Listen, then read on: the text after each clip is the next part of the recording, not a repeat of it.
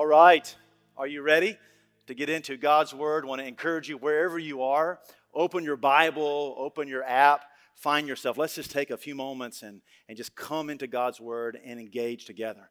You know, this is not easy. I want to tell you, this is not, I'm experiencing a tremble in my own soul, you know, being in a room like this.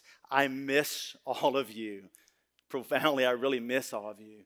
I miss Billy, being with him. He's home on self-quarantine, do some family things going on, and I miss him. I miss Jeff, you know, my partner, my brother, who's at home right now. He's getting ready in the morning to start chemo and radiation. I mean, these are not easy times. I'm hearing from so many of you during the week. You're home. Many of you are losing your jobs. There's sickness, and all these things are happening. And man, it's tough. It's just a tough moment. But you know, it's a moment that didn't catch God by surprise. He didn't wake up a couple of weeks ago and realize, oh my goodness, there is a pandemic about ready to hit the land. What are we going to do? Because God knew this moment would come. God knew it would come. Even the prophet Haggai long ago said there would be times of great shaking. Great things would happen. Everything that can be shaken will be shaken. And we're in a moment just like that. But it's not just any ordinary moment. It is a moment for the church, for us, the body of Christ. It is for such a time as this moment. It's an opportunity for us to shine. You know, we're not able to be in a building experiencing this together right now because we know that the church isn't a building, and we're finding that out in a very real and powerful way. We're in our homes, and we're out and about. We're outside of the four walls of this place, and we're getting the truth that the church is not a building. It is you, and it's me, and it's the sons and daughters of the King. We are the church, and we are where we're supposed to be right now, in our homes, in the neighborhoods, with opportunities for us to really shine and be the church of Jesus Christ. I want to read a passage of Scripture, and then we're going to pray and just begin to get into God's Word and say, Lord, what is this moment? We don't want to waste the moment. We don't want to waste the gift, the opportunity we have right now to arise and shine and let the light of God come and let the glory of God come. John 13:34. Let's read this. John 13:34. A new commandment, Jesus speaking, a new commandment I give to you, that you love one another as I have loved you, that you also love one another. By this, all will know that you are my disciples, if you love one another. Father, I ask you, Lord, that in these next few moments, as I'm standing right here, as we're in cars and we are in our living rooms and we're around our region, we want to encounter your word. Lord, we just don't need a sermon for a sermon's sake. Father, we need to hear what the Spirit is saying to the church in this moment. Lord, we need a frame of reference, God, that is your words that are spirit and they are life, they are eternal, they are the lens by which we interpret all events in this world through what your word says. I pray, Father, that by your Spirit we would come alive to the moment we're in, we'd come alive to the opportunity that you have before us right now with our families and our friends and those around us in this time. So we love you, Jesus. Help us, God, in this moment, right now, in Jesus' name. Amen. So as a parent, you know this. If you're not a parent, you probably remember your parents doing this for you. But your parents would not always tell you what to do. They would actually show you how to do it. They would tell you, listen, let me show you how to tie your shoe. And you would show your child, this is how you do it. And then you would turn to your kid and say, now that I have shown you how to do it, now I want you to do it. In this passage, what we're seeing from Jesus is that Jesus is telling us, he said, I have shown you how to love. Now you love one another in the way I have loved you. So it's not just a command to love one another. It's a command to love in a way that Jesus taught us how to love. He pointed us higher and higher. And if we're going to be a people in this moment that's going to shine like we're supposed to shine, we need to love like Jesus taught us how to love. It is imitation. We are imitating him. Ephesians 5:1-2, you can look at this, says, therefore be imitators of God as beloved children and walk in love, just as Christ also loved you and gave himself up for us, an offering and a sacrifice to God as a fragrant offering. So we're being invited to love like Jesus loved.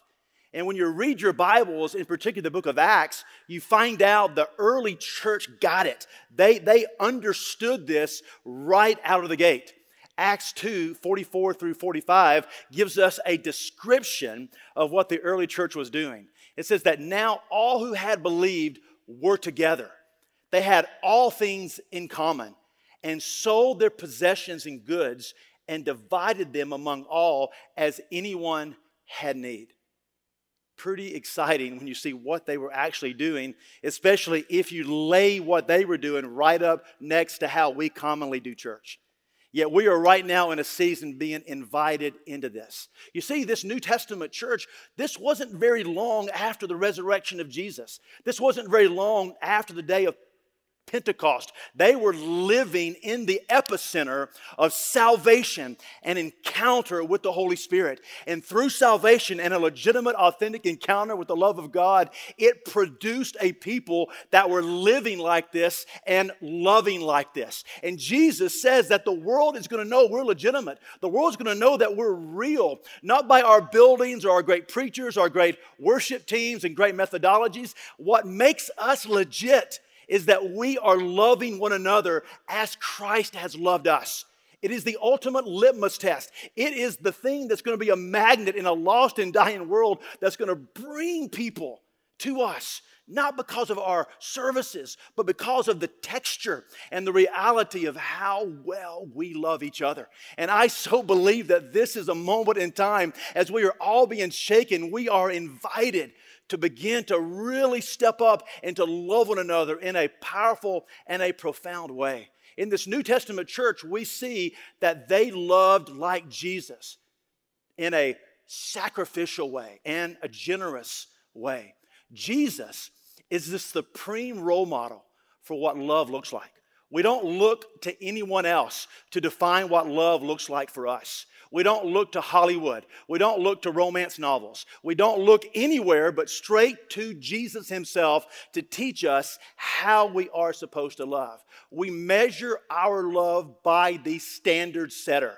And our standard setter is the person of Jesus Christ.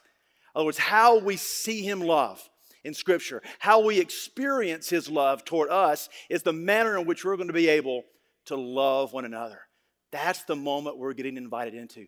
That's how we're going to shine, in particularly in times like this. So I'm just going to take a few moments with us to talk about three areas how Jesus loved and that how we can be encouraged and provoked to love just like him. The standard is a love, right? He's the standard, and the standard is a love that is undeniable, unselfish, and unconditional. These are the three factors that embody how Jesus loved. Undeniable love, unselfish love, and unconditional love. So we're going to take a moment and look at Jesus. First, he loved in an undeniable way. It was undeniable. When Jesus wept at the tomb of Lazarus, the crowd said, and they observed, behold how he loved him. We find out when you read the story of the rich young ruler, even as he walked away from the invitation to follow Jesus, Scripture tells us that Jesus loved him. Jesus provided concrete examples day after day that he loved people. In his teachings, his miracles, his healings, his acts of service, Jesus' love was undeniable. And it wasn't just an arbitrary act. Jesus did not consult Dale Carnegie on how to win friends and influence people. These were not arbitrary acts, but they flowed from a deep place in Jesus himself. When you read the Gospels, it's interesting, there's a little phrase that occurs often as it's describing Jesus. It's the phrase, moved with compassion. Moved with compassion. Now, the Greek here is a powerful word for moved. It's splachizomai. No, it's not an Italian dish. It's a Greek word for moved, splachizomai. And what that literally means, it's a little odd for us to say, but it's to have our inward parts yearn. It literally means, I don't want to be offensive, but it literally means your bowels to yearn. In other words, what the Greek is conveying there, it's a deep gut feeling from the innermost place. So when Jesus was moved with compassion, it flowed out of something deep inside of him, and it caused him and moved him to action into an undeniable love.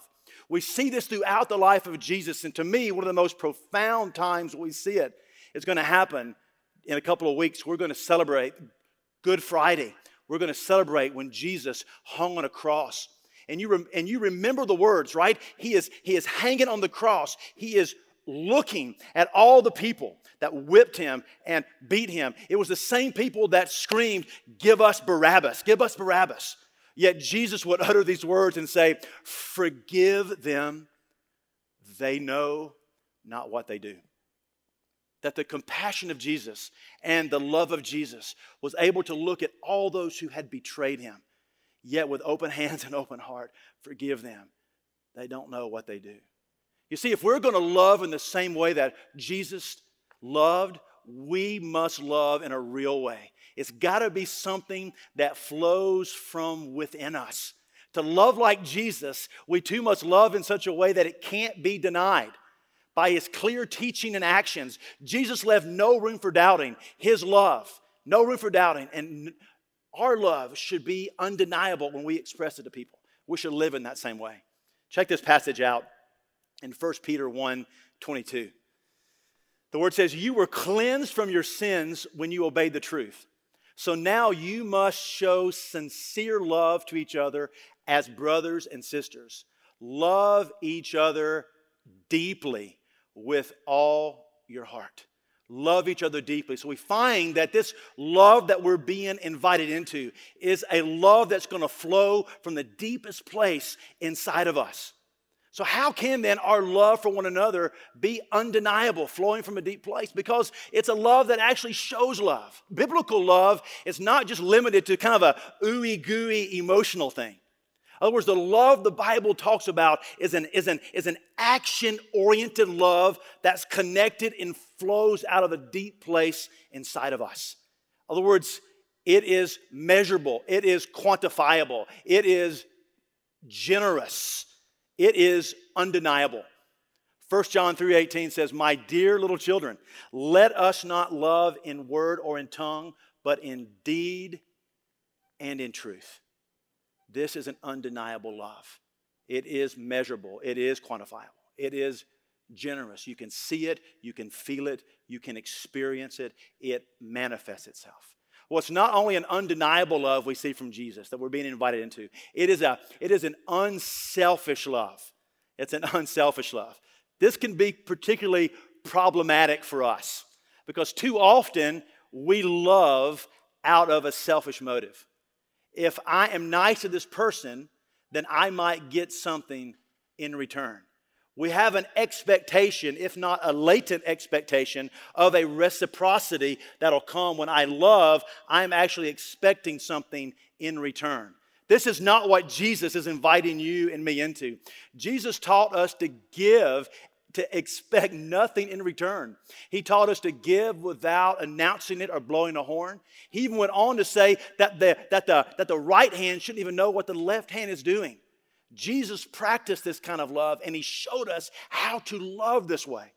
Paul sums up the ministry of Jesus in Philippians 2 by saying that Jesus himself actually emptied himself and made himself of no reputation. Jesus was not concerned about quid pro quo. He wasn't concerned about trying to get anything. He was not concerned about earthly wealth and fame. He just loved with complete unselfishness. Now, if you're like me right now, you're probably feeling like, wow, I can't love like that. There's no way I can do this.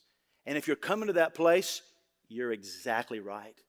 Because what we're being invited into is not what we can produce ourselves, but is what is being produced in us by the Holy Spirit. In other words, to love like this is a work of grace in us. And as we abide in the love of God, as John 15 bears out, you can read this at home, as we abide in his love, the more his love flows through us. There's a result of abiding in his love, then his love will flow through us. Because when we are born again, something happens inside of us. We become somebody brand new. I love this passage in 2 Peter 1:4. It says, by which have been given to us these exceedingly great and precious promises, that through these you may be partakers of the divine nature, having escaped the corruption that is in the world through lust. Partakers of the divine nature. When you are born again, something happens. God puts in us the Holy Spirit. A treasure comes inside this earthen vessel. We begin to experience his love, and as we learn to abide in that love, and the more we know him, the more like him we become. And the more the love of God flows out of us. We're being engaged into intimacy with the Father. This is the key. This is the hinge by which the divine love will flow out of us as we abide inside of him. If there's no abiding in him, it's going to minimize this undeniable and this unselfish love. In other words, it's connected to the treasure in us. It is an undeniable and it is an unselfish love that comes from knowing him and knowing him first. Well, lastly, and perhaps most awesome to me is this: it's an unconditional love. It's an undeniable love. It's an unselfish love, and it's an unconditional love. This may be the hardest way for us to imitate Jesus, because all too often we put conditions on our love. We say, "I will love you if you do this," or "when you do this." The operative words are the word "if" and the word "when." We put conditions on it. But when we look at Jesus, we see a picture of unconditional love. John 3:16 says, for God so loved the world that he gave his only begotten Son. And the sad truth is, did the world love him in return? No. John 1:11 says, he came to his own, and his own received him not. Romans 5:8 declares, but God demonstrates his love for us in that yet while we, you and me, were yet sinners, Christ died for us. A complete, unconditional love that I'm going to love you in such a way, not expecting anything in return. I'm laying everything down, not holding on to anything. Because so often we love people because of what they do for us, because they haven't done anything hurtful to us, because they're sharp or they're cool or they have great personalities or maybe they're not terribly irritating. So we choose to love them.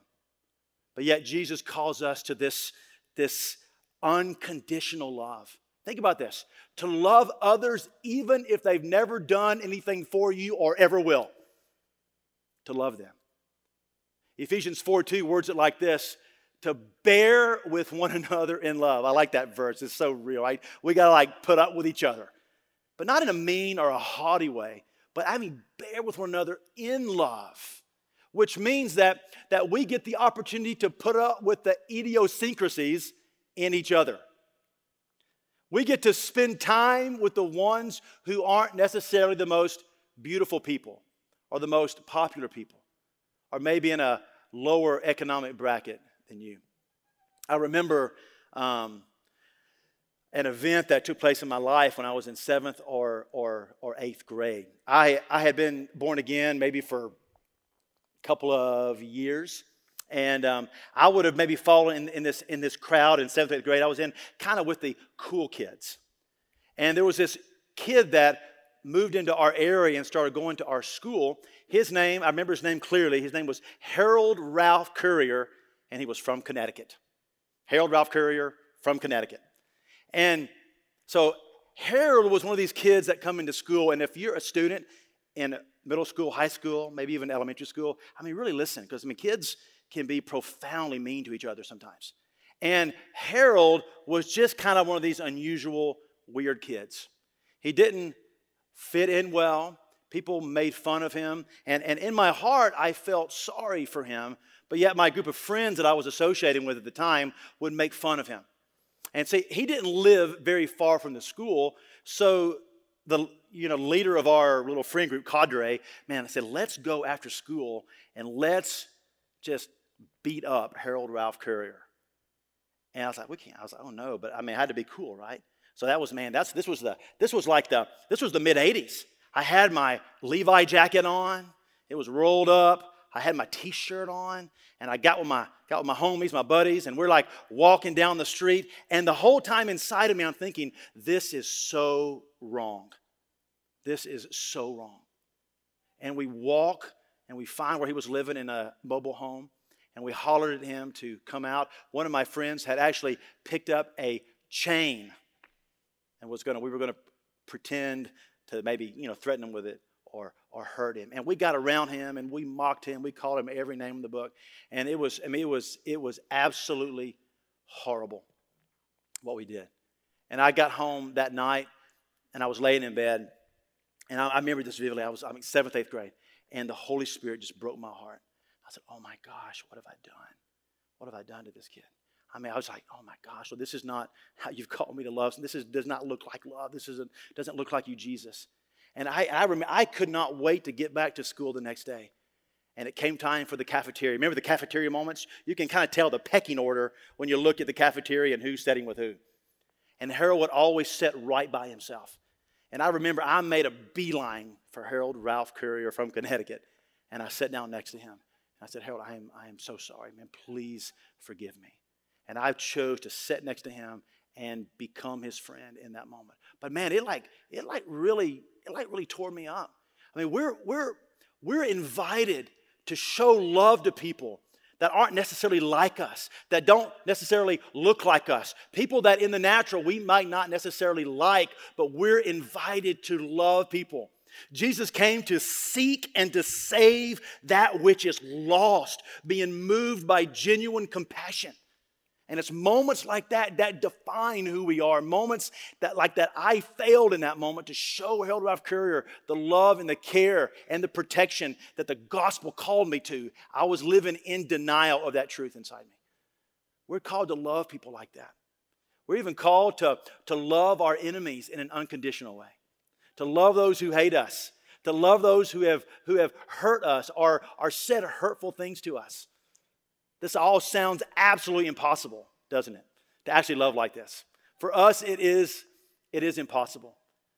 But with Jesus, it's not impossible. Without abiding in his love, our love for others cannot be undeniable, unselfish, and unconditional. Unless we are intentionally abiding in the love of God. Unless we, as sons and daughters, are truly first commandment, first people, loving him with all of our heart, soul, and mind and strength, we are never going to be able to fulfill the second commandment and love our neighbor as ourselves. It's all built upon the fountainhead of us abiding in the love of God. Because you know what happens when you abide in the love of God? Two things is going to happen in all of our heart that enables us to love in an undeniable, unselfish, unconditional way. One is we get to fulfill 1 Corinthians 13 that says, love keeps no record of wrongs. Love keeps no record of wrongs. That when we are able to love with his love, that means we can live with an unoffendable heart. Because the moment we begin to get an offended heart, the moment we start keeping a list, a record of wrongs with our wife or our husband, our kids, our neighbors, our enemies, when we keep a tally of these things, there's no way the love of God can flow through us. Now, I didn't walk in these truths for a very long time, and God helped me to understand this with a real simple illustration that I want to share with you. Now, most of us have some realistic expectations. So if you go to the bank and you deposit $100 into your account, you have an expectation, I have an expectation, that when I pull out my debit card or I write a check, that I'm going to get that money back. I can go to the ATM machine, I can put in my card, and I can withdraw that which I deposited. That's a reasonable, that's a human normative way to think. When I invest something, I have an expectation that I'm going to get something back.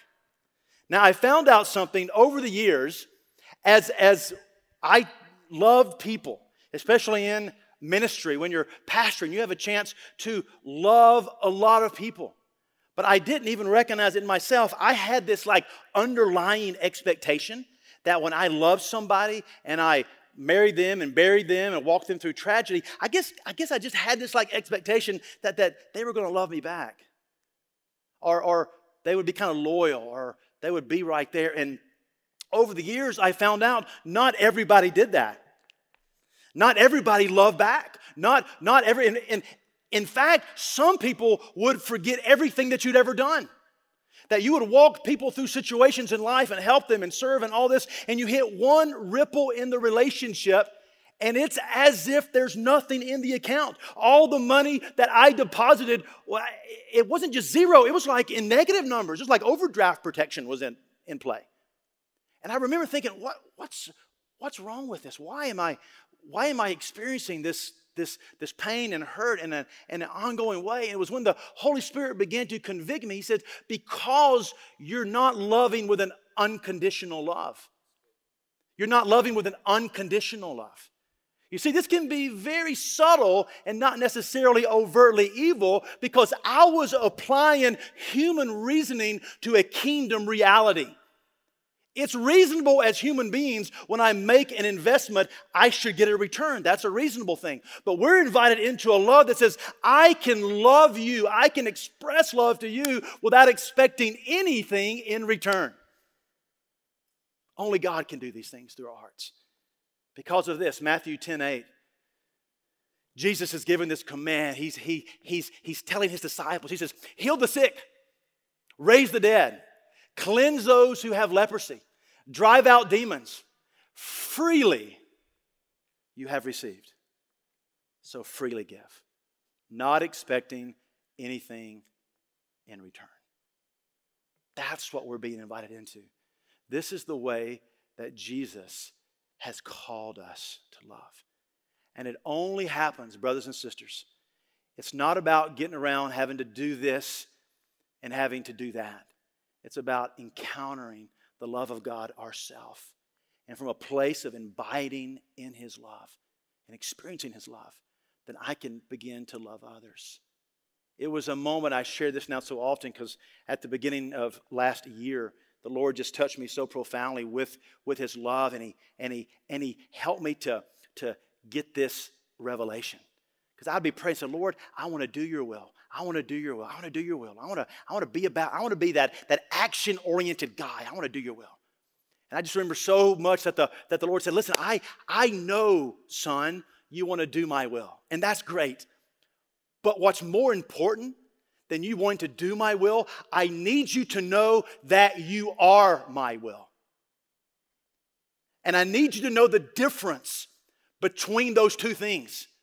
There's a difference between wanting to do God's will and having a revelation that I am his will. Because it's only when I get the revelation that God didn't create me, he didn't create you, he didn't create us to get something done. He created us for love. He created us to know him and to abide in his love. And then the byproduct are the action-oriented things. But the product is knowing the love of God that passes all knowledge. When I know that, if that's the product, the byproduct is going to be loving other people. So I don't have to try so hard and, work myself up into some kind of love. I'm going to love you even if it kills me. That's not what we're called to. We're called to abide in his love and receive this tsunami of the love of God, and we receive it freely, and then it just flows right out of us, and we find ourselves then experiencing the love of God, and we are moved with splachizomai. We're moved with compassion that causes us into an action-oriented love. So much so, like in the New Testament church, they did radical things. Like if somebody had a need, they would sell something, and they would meet the need. We're going to get a chance to do that in this season. We're going to have opportunities right now to help people in significant ways to experience this radical love. You may say, well, I don't know if I'm ready for that. Listen, abide in his love. Know the love of God that passes all understanding. And that manifestation of his love is the byproduct of knowing his love. And I tell you guys, I know what it's like to live in the absence of that revelation. I know what it's like to live 10, 15, 20 years in full-time ministry with all about the action-oriented stuff and not about the being thing.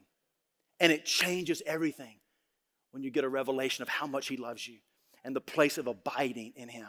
And what happens is when you abide in the vine, when your branch abides in him, the byproduct on the branch is going to be something called fruit.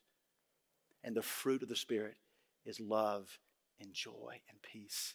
You see, that's the byproduct. The product is being in the vine. The byproduct is the fruit. So quit trying to produce fruit on your own. Quit trying to create that apple or that grape or that banana. Quit trying to force love and force joy and force peace, because you're never going to be able to.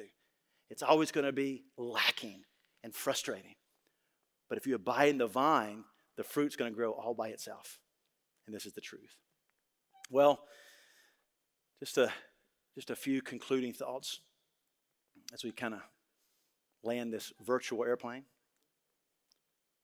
Hebrews 3:13 is a sobering passage relating to this love that really creates a context for us to understand what's happening with this shaking that's taken place through the pestilence, this COVID-19. It says Hebrews 3:13 invites us. It says, "But encourage one another daily, as long as it is called today, so that none of you may be hardened by sin's deceitfulness." I want to read it again.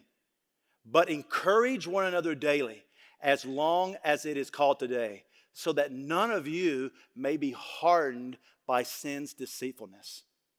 Now, there is a warning in this passage that if we fail to love one another well, we risk becoming hardened of heart. And the Bible warns us that in the last days, in Matthew 24, that because of the increase of wickedness, the love of most will grow cold. So this truth of abiding in his love and being a conduit in his love is to protect our hearts from the end time scenario that's going to come when many love will grow cold in many hearts. We have to protect us from these things to understand what is happening. So we need to be a people who are praying about abiding more greatly and intentionally in the love of God and asking God for that revelation. Lord, continue the revelation. That Lord, I need to know that you made me for yourself. You made me for your pleasure. That I can know your love. I can experience your love. I will tell you, it's kind of funny. You know, ever since I had this beautiful encounter with the Lord last year, I can still myself almost at any moment in the car or at home and get like really, really quiet. And I can say, Lord, I need to sense your love. And I can actually, there's a feeling associated with it in my heart. I feel his love. I feel a bubbling joy that's inside of me always. This is what knowing and abiding in the love of God does for us. Let's pray. And I want to just give you just 5 questions. 5 questions I just want to ask you that you can share with your family. You can answer these together. But first, Father, thank you. Lord, thank you for truth. Thank you for conviction. Lord, thank you for conviction that's not condemnation, but it's a conviction with an invitation. Lord, you convict us because, Lord, we see how far we have to go and how incapable we are. And we see that in truth that we are all zero, that there's really nothing good in us. We see that through conviction. But Lord, right on the heels of that, Lord, is this great invitation to abide in you, to experience your love, to know that you're not just a king, but you're a father king. You're a father king. And you're not just a father king. You're a father who wants to introduce a bride to his son. And we begin to discover this incredible thing called the love of God. And from that place, Lord, we become the aroma of Jesus. And people will just naturally smell it. We become a letter that you're writing on our hearts, on our tablets of our hearts, that people will read and they'll experience it because of the treasure that's inside of us. So, Lord, I thank you that right now, Lord, we say, Lord, we welcome your conviction. We welcome that in a moment like this when everything that can be shaken is being shaken. Lord, we don't want to fail in this opportunity that you are giving us to draw close to you and close to one another, to allow you to do a deep work in all of our hearts. We love you, Jesus. We thank you, Lord. So 5 simple questions. You can write these down, or if you want to, you can log on to the website, mynewbridge.church. Scroll down, click on message notes, and those questions will be there, so you're not having to frantically write it down. But here's just the first question. How is this time training your heart and your family? How is this season, this pandemic, everything that we're experiencing right now, health-wise, financially, politically, how is this time training your heart and your family? It's a great question to ask your kids, to ask your wife, ask your husband. Second question. Is this crisis exposing any idols in your life? What is an idol? The things that we lean to and look to over Jesus. Perhaps we've been looking to our 401ks. Well, oh my goodness. We're finding out that's not so solid after all, is it? Perhaps we're looking to healthcare systems and advanced technology, but we're being shaken. It exposes idols inside of us. What are we looking to? Are we really looking to Jesus for everything? Are we trusting with all of our heart, all of our soul, mind, and strength? The third one, practically. Who should you reach out to today? I ask you right now, who should you call right now? The moment you turn this off, who should you call? Who should you pray with? There's somebody, there's a Lazarus at your door. There's somebody right now that you could make a profound impact in, just to call them and encourage them and see if they have a need that you can meet, or some groceries you can live on their doorstep. I don't know. Who should you reach out to today? Number 4, what is something you can do with your children and grandkids to serve someone else? If you're like me, I'm finding myself having an unusual amount of time at home. And, there's more to this moment than clean out closets. There's more to the moment than getting some yard work done that need to be done. Those are great things to do. But, man, maybe there's something we can specifically do. I heard from one of you just a few days ago, and you're having your kids write little letters of encouragement, and you're walking through your neighborhood, and you're putting on people's mailboxes. You're practicing social distancing, but yet you're encouraging people in the neighborhood. Your kids are drawing pictures. Man, that's beautiful. You're writing prayers and pictures. People are so open now as opposed to times past. And lastly, as a family, I encourage you, maybe even this afternoon or sometime this week, I encourage you to discuss the example of how Jesus taught us to love in connection with 1 Corinthians 13, 4 through 7. In other words, take a moment. And 1 Corinthians 13 is not just the wedding chapter. That's the only, in other words, we hear it at weddings, but it's actually more than just that. Read through what love looks like in connection to how Jesus taught us to love. And let's measure ourselves by that standard. You see, this isn't about trying to get God to do something. This season is not about trying to get God to do something. It's an opportunity for our hearts to get conditioned to see his will. Think about that for a second. Don't interpret these kind of moments, and God, do this and God, do that. Just take a moment and think, maybe God, what are you really doing here? And I believe it's an opportunity for our hearts to be conditioned to actually see His will. God is changing our hearts. He's not changing His will. His will is steadfast, but our hearts are to be changed. I want to close just with this, and I promise this is a real closing. It's something my friend and brother and pastor, partner, comrade in arms, Jeff Lyle posted just this past week, and I love these words that he put out in a blog. I'm going to repeat them and then say one final prayer.